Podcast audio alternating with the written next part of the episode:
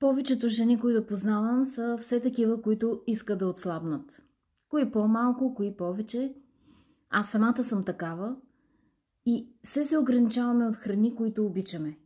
Аз лично съм осъзнала зависимостта си от захарта, защото и ден не е минал, в който да не съм изпитвала нужда да я приема.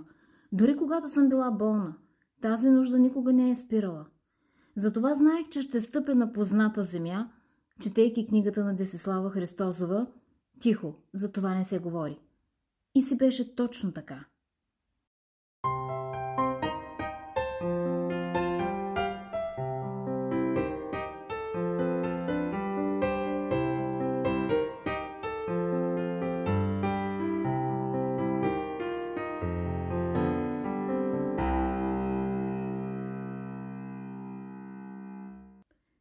Най-напред преди всичко, което ще споделя, не мога да ни призная колко много оценявам смелостта на Деси да говори за своята истина. За своята битка с килограмите, за своята зависимост, за своите страхове, срам, трудности, но и борбеност. И да го прави в прав текст, без никакви заобикалки и поетични отклонения. Толкова ми въздейства този прав текст и ясно назоваване на нещата, че всъщност това беше най-големият урок, който си взех от тази книга. И това е урок едно. Когато имаш проблем, назови го ясно, с истинското му име. Признай го пред себе си без оправдание, без търсене на извинения, без търсене на меки думи. Както го направи Деси още с първото изречение в книгата си, казвайки «Аз съм Деси и съм дебела». Губим понякога години наред, за да избягаме от назоваване на истинските си проблеми, просто защото ни плаша мисълта, че наред с това ще трябва да признаем и, че имаме лична вина за проблема си.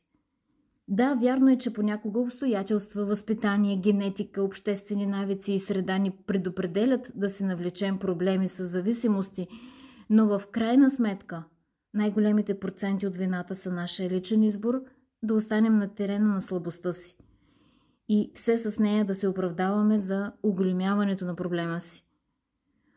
Урок 2, който си взех от книгата е, че трябва да се говори за трудностите на всяка категория хора с зависимости. Колкото и срамни да са някои видови зависимости, защото тишината по тези въпроси е предпоставка наистина по-голям брой хора, особено млади хора, да залитнат в тях, просто защото не знаят подробностите от живота на пострадалите с тази зависимост и нямат и житейския опит да преценят опасността.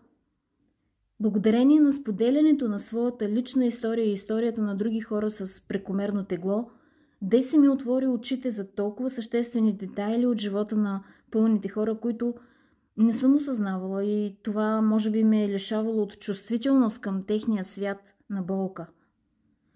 И тук идва Третия от урок от книгата.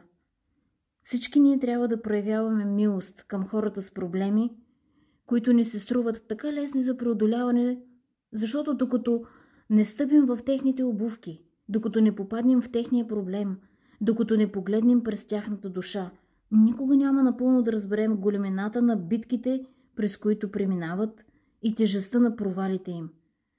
Да няма осъждане и обиди към хора, чието слабости са ни чужди.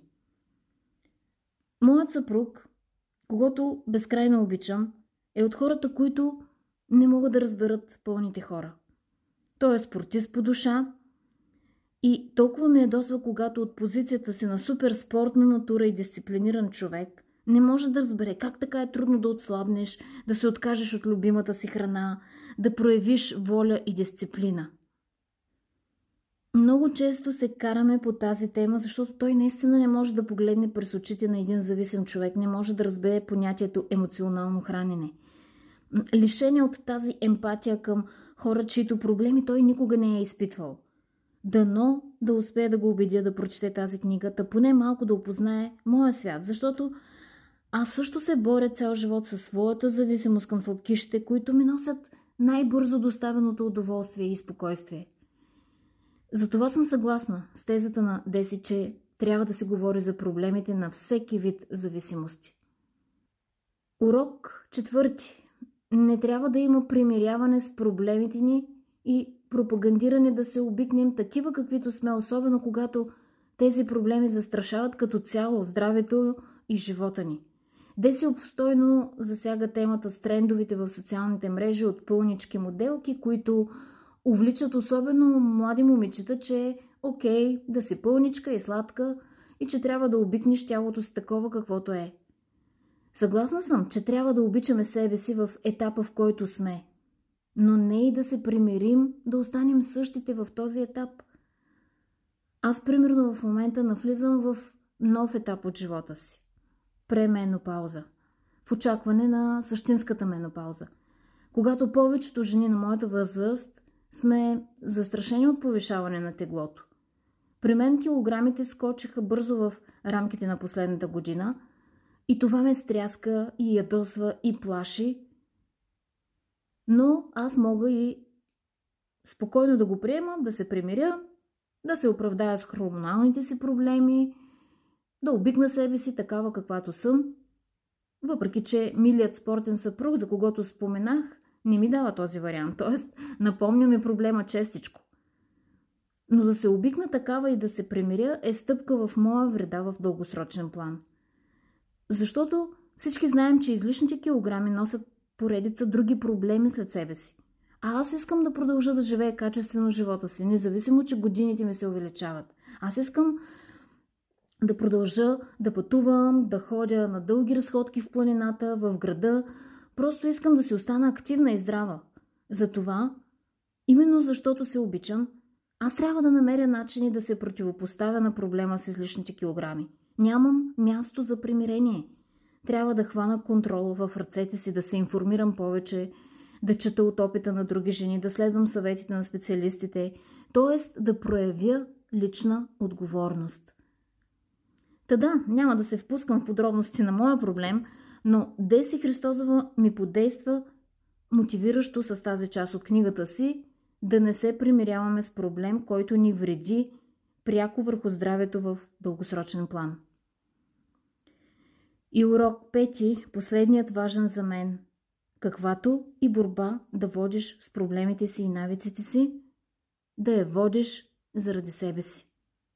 Не заради другите, не заради тяхното мнение и приятелство, да я водиш единствено в името на себе си, на твоето здраве и благополучие. Когато го правим заради себе си, това ще ни мотивира и дисциплинира много по-силно. Категорично дадох 5 звезди на тази книга. Тя е от истинските книги. Тези, които ми дават най-много. Дават ми истинска емоция, истинска храна за размисъл. Ще завърша с думи от книгата, част от интервю на Деси с психоложката Детелина Стаменова, която говори за пътя на промяната на зависимия човек. Дайте си време, посветете се на себе си, изследвайте емоциите си, прощавайте си, бъдете търпеливи, но настоятелни в пътя, по който искате да промените живота си. И днес, и утре.